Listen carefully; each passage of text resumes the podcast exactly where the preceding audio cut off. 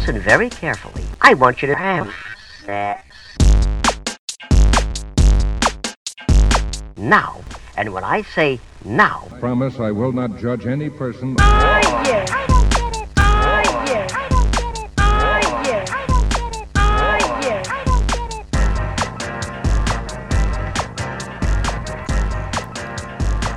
Cześć, z tej strony Nat, czyli Twoja zaufana sekspertka, a to jest Nat i Seks. Podcast o tym, że życie jest zbyt krótkie na kiepski seks. Odcinek 13. Blokady seksualne. Hej, hej, miło mi znów gościć w Twoich dziurkach usznych. Mam nadzieję, że pomimo przedziwnej sytuacji za oknami wciąż trzymasz się dobrze. A jeżeli doświadczasz jakichś trudności, to pamiętaj, że to też jest ok. Nie musisz wykorzystywać tego czasu, aby zmaksymalizować swoją produktywność, uczyć się nowych rzeczy, przekopać cały ogródek, cokolwiek innego robią ludzie w czasie lockdownu czy kwarantanny. Jest ok i jest w porządku przeżywać, doświadczać trudności w tym okresie. Jest ok wyciszyć się, zwolnić tempo, jest ok nie wykorzystywać tego czasu do właśnie toksycznej, maksymalnej produktywności. Niemniej jednak cieszę się, że jesteś po drugiej stronie mojego mikrofonu i że masz ochotę wysłuchać tego podcastu. Dziś zdecydowałam się na temat, który bardzo często powraca w mojej pracy, mianowicie temat blokad seksualnych. I w dalszej części tego podcastu powiem, dlaczego sama nie lubię sformułowania blokady seksualne. Natomiast chciałabym wyjść od zdefiniowania tego, czym w ogóle jest taka blokada seksualna. Ale żeby powiedzieć, czym taka blokada seksualna jest, czasem łatwiej jest zaznaczyć, czym ona nie jest. Blokadą seksualną nie jest więc niskie libido, nie jest nią brak spontanicznej ochoty na seks, nie jest nią też brak zainteresowania konkretnymi praktykami seksualnymi czy aktami. Ja zdefiniowałabym blokady seksualne, blokadę seksualną, jako niemożność pełnego cieszenia się seksualnym doświadczeniem, bycia w nim tu i teraz, zarówno solo, jak i w sytuacjach partnerowanych.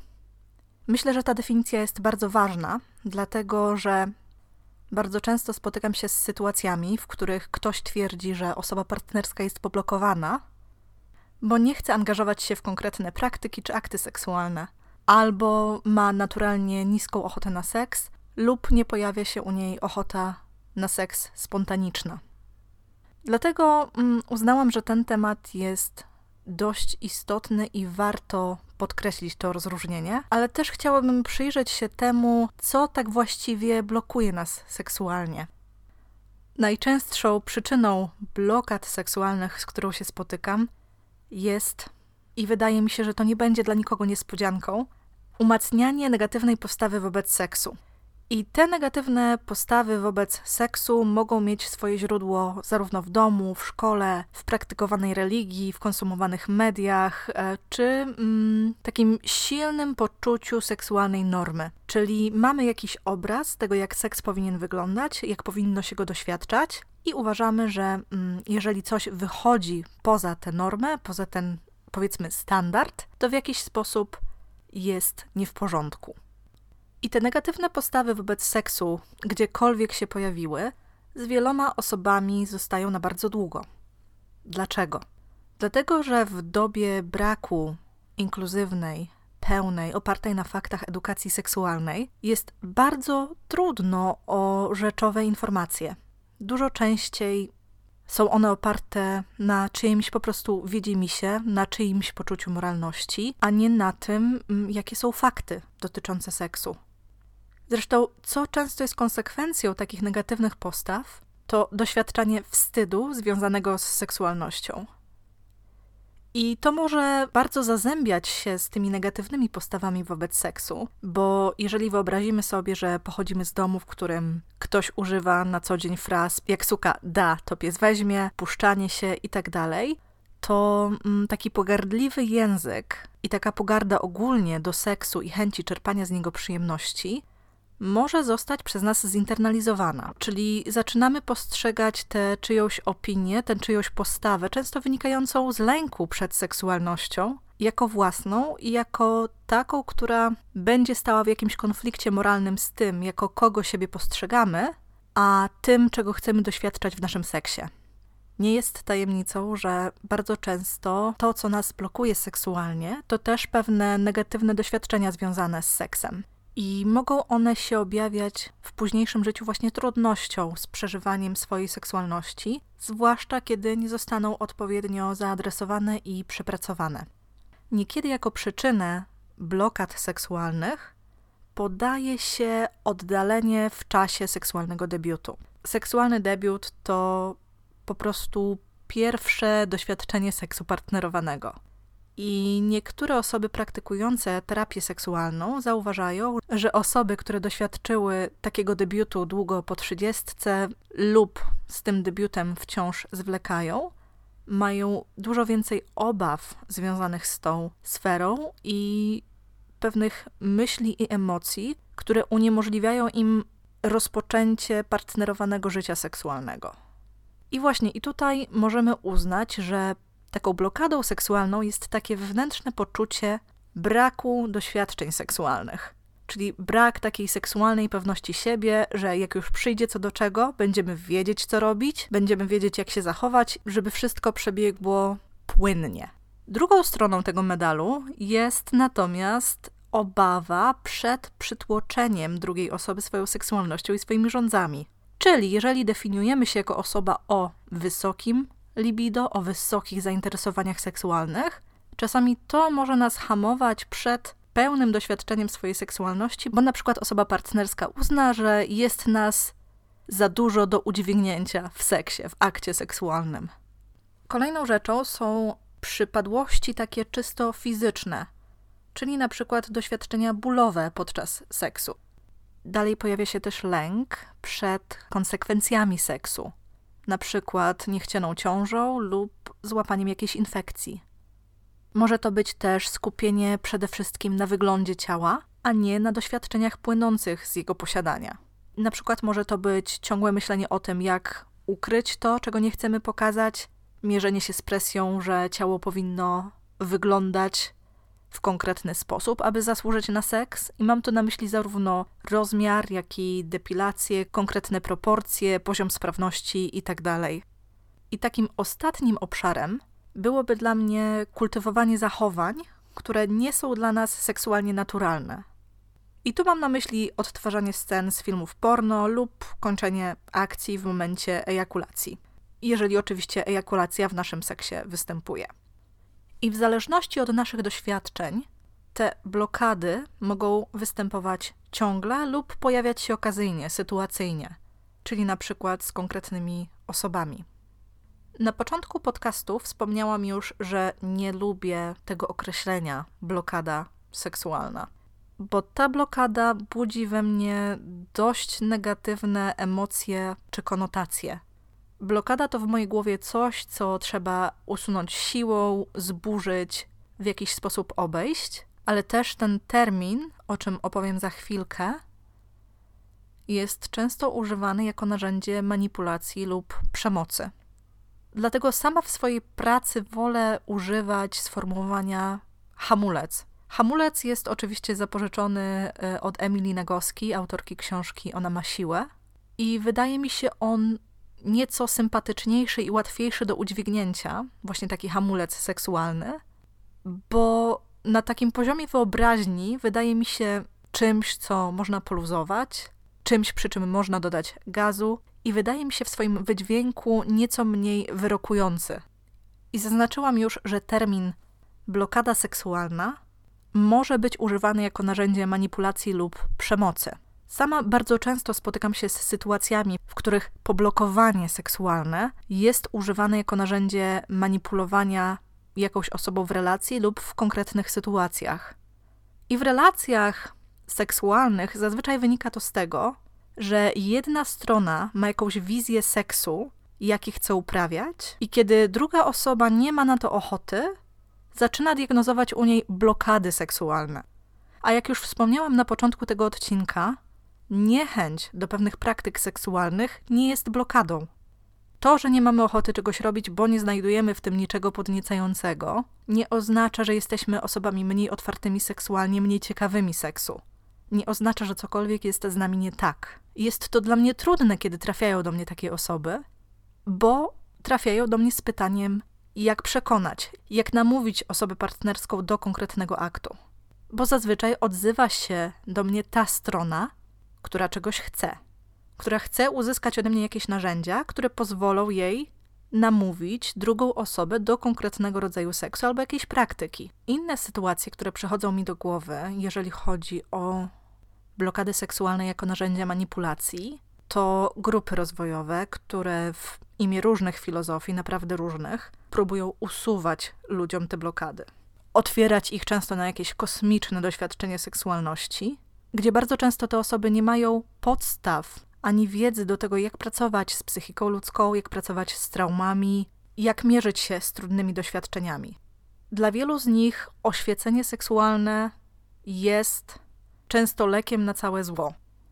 I to wydaje mi się szczególnie niebezpieczne, dlatego że jeżeli nie adresujemy pewnych trudności, pewnych rzeczy, z którymi się mierzymy, tylko w jakiś sposób zasypujemy je nową praktyką, nową filozofią, nie oznacza to, że one znikają. One po prostu są przez jakiś czas zamaskowane. I ja naprawdę nikomu nie bronię interesowania się różnymi stylami życia, różnymi filozofiami, których ważną częścią jest seks. Natomiast zdaję sobie sprawę, że seks i orgazmy od pewnych rzeczy nas nie uwolnią i nie uzdrowią. W jednym z ostatnich artykułów na blogu pisałam o orgazmicznej medytacji. Podlinkuję ten artykuł w opisie odcinka. I orgazmiczna medytacja to jest praktyka polegająca na konkretnej technice masażu łechtaczki i na początku działalności firma, która wymyśliła tę technikę, robiła seminaria mm, z prezentacjami tej techniki. Zresztą sama miałam okazję w takim uczestniczyć. Podczas tych spotkań zachęcano osoby uczestniczące do wypróbowania tej techniki. Bardzo często z innymi i często nieznajomymi osobami, które pojawiły się na spotkaniu. I wówczas to, był, to było chyba 8 lat temu. Ta praktyka była bardzo binarna, czyli zalecano, aby kobiety były masowane przez mężczyzn. I w praktyce wiązało się to z tym, że jeżeli poszłam na takie spotkanie solo, czyli na przykład bez mojego partnera, to zostałabym sparowana z kimś z osób uczestniczących. Czyli musiałabym zaangażować się w bardzo intymny akt dotykania wulwy z kimś, kogo nie znam, nie wiem, jakie są jego motywacje do bycia w tym spotkaniu, nie wiem, co sobie myśli, nie czuję z tą osobą żadnej, żadnej więzi.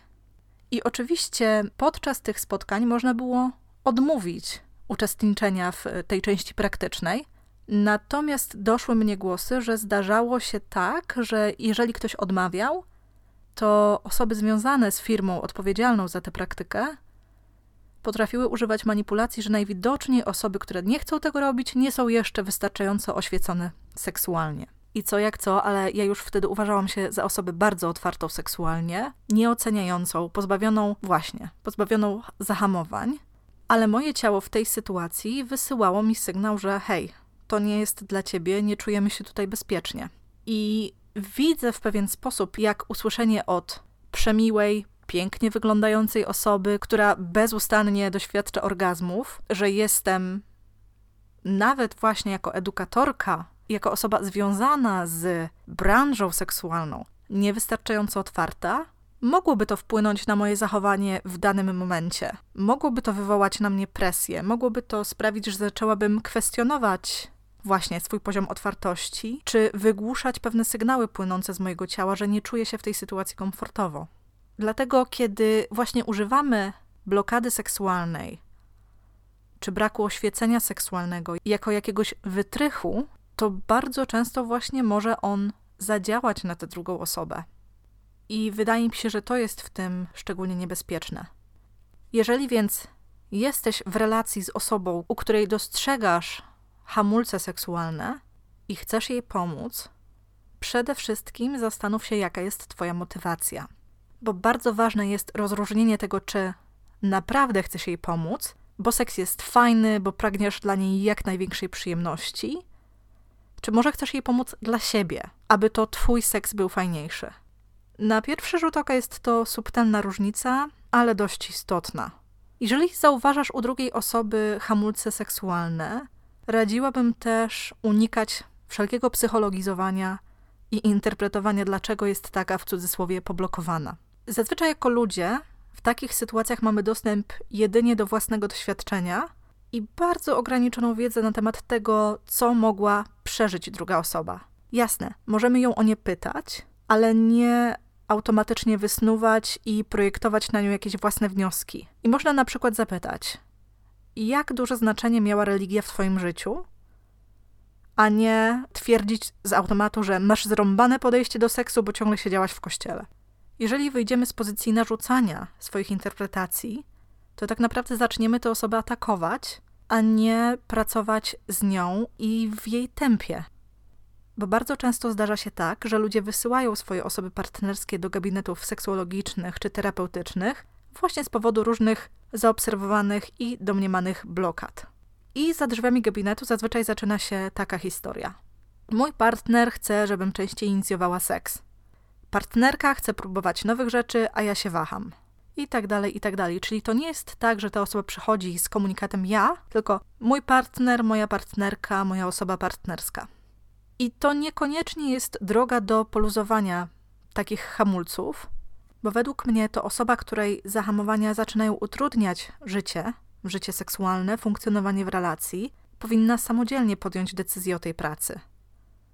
W przeciwnym razie taka osoba przychodzi do mnie z pragnieniem zmień mnie, a niekoniecznie z taką chęcią zrozumienia, skąd się to wzięło i co może zrobić, żeby to jej podejście do seksu stało się mniej skomplikowane. Dlatego, kiedy funkcjonujemy z osobą z dość dużymi hamulcami seksualnymi, bardzo ważne jest stworzenie dla niej takiej atmosfery wsparcia i poczucia bezpieczeństwa, kiedy jest w procesie, kiedy pracuje. I to może być szczególnie trudne, dlatego że wielu ludzi oczekuje błyskawicznych efektów. Że na przykład jedna sesja naprawi i zmieni wszystko. Ale kiedy wyobrazimy sobie, że takie osoby bardzo często przez kilkanaście, jeśli nie więcej lat, nosiły w sobie jakiś wstyd, mierzyły się z konkretnymi postawami dotyczącymi seksu, miały wpajane pewne wzorce i postawy, to nie ulegnie weryfikacji w przeciągu jednej godziny. Bardzo często to jest proces i to, ile potrwa, zależy od tego, z czym pracujemy i z tym, jak głęboko to w danej osobie siedzi. Bo na czym polega taka praca? Ja przede wszystkim skupiam się na tym, aby podchodzić do sprawy holistycznie. Czyli namierzyć, gdzie leżą hamulce, zbudować w takiej osobie przyzwolenie, aby zmieniła swoją sytuację. Cieszyła się seksem, eksplorowała tę sferę życia. Taką osobę kieruje się też do konkretnych źródeł, z których może czerpać wiedzę, wyposaża się w narzędzia, czasem uczy pewnych technik, które mogą być pomocne, na przykład w samoodkrywaniu ciała, w odkrywaniu przyjemności, stref erogennych. Natomiast tam, gdzie to konieczne, podejmuje się po prostu intensywną terapię. I to zazwyczaj ma związek właśnie z wcześniej istniejącymi traumami, z doświadczeniem nadużyć seksualnych. Czasem ma to też związek z doświadczeniem zdrady w związku czy innym konfliktem w tej relacji. Dlatego jeszcze raz podkreślę, że jest to sprawa niezwykle indywidualna. Jak długo może potrwać proces poluzowywania tego hamulca? I będę zupełnie szczera, czasem zdarzają się też takie sytuacje, w których tak zwane poblokowanie seksualne zwyczajnie staje się częścią czyjejś tożsamości, czymś, co łatwiej mieć, niż z tym pracować. Ale wydaje mi się, że to jest w ogóle temat na osobny, na osobny odcinek. Dlatego, jeżeli ty jesteś osobą, która czuje, że ma pewne hamulce seksualne, które utrudniają jej życie, wiedz, że masz prawo do dobrego, satysfakcjonującego życia seksualnego, które będzie uszyte na miarę i będzie odpowiadało Twoim potrzebom. Pamiętaj, że to, że w seksie coś cię nie kręci, nie oznacza, że masz jakąkolwiek seksualną blokadę. Masz prawo do swoich preferencji, które wcale nie muszą pokrywać się z preferencjami i rządzami osoby partnerskiej. Pamiętaj też, że to ty ustalasz, jak wysoko seks znajdzie się na liście Twoich priorytetów. Jeżeli ta sfera na ten moment nie jest dla Ciebie ważna, priorytetowa, możesz ją umieścić na takim miejscu, jakim tylko chcesz. A co najważniejsze, to naprawdę nic wstydliwego poszukać pomocy, jeżeli chcesz poprawić swoją relację z seksem. I tutaj masz naprawdę różne opcje. Od konsultacji, zajęć edukacyjnych, aż po terapię. Jeżeli masz taką możliwość, skorzystaj z nich. Zwłaszcza, że teraz, mm, w okresie lockdownu, wiele osób oferuje spotkania online, więc odległość nie jest barierą. I już na zakończenie chciałabym podkreślić, że większość z nas dorastała właśnie z takim dość negatywnym obrazem i pojmowaniem seksu, natomiast wielu osobom udało się tę sferę przewartościować. Udało się wypracować postawę bardziej sekspozytywną. Dlatego nawet jeżeli teraz mierzysz się z jakimiś seksualnymi hamulcami, to wiedz, że tak nie musi być na zawsze. Że to ty wybierasz i kreujesz swoją seksualną rzeczywistość. Jeżeli więc chcesz zlikwidować albo poluzować pewne hamulce seksualne, to pamiętaj, żeby zrobić to przede wszystkim dla siebie. Nie dlatego, że osoba partnerska chce, ale właśnie dlatego, że to ty czujesz taką potrzebę. Tymczasem żegnam się z tobą i do usłyszenia już wkrótce. Pa!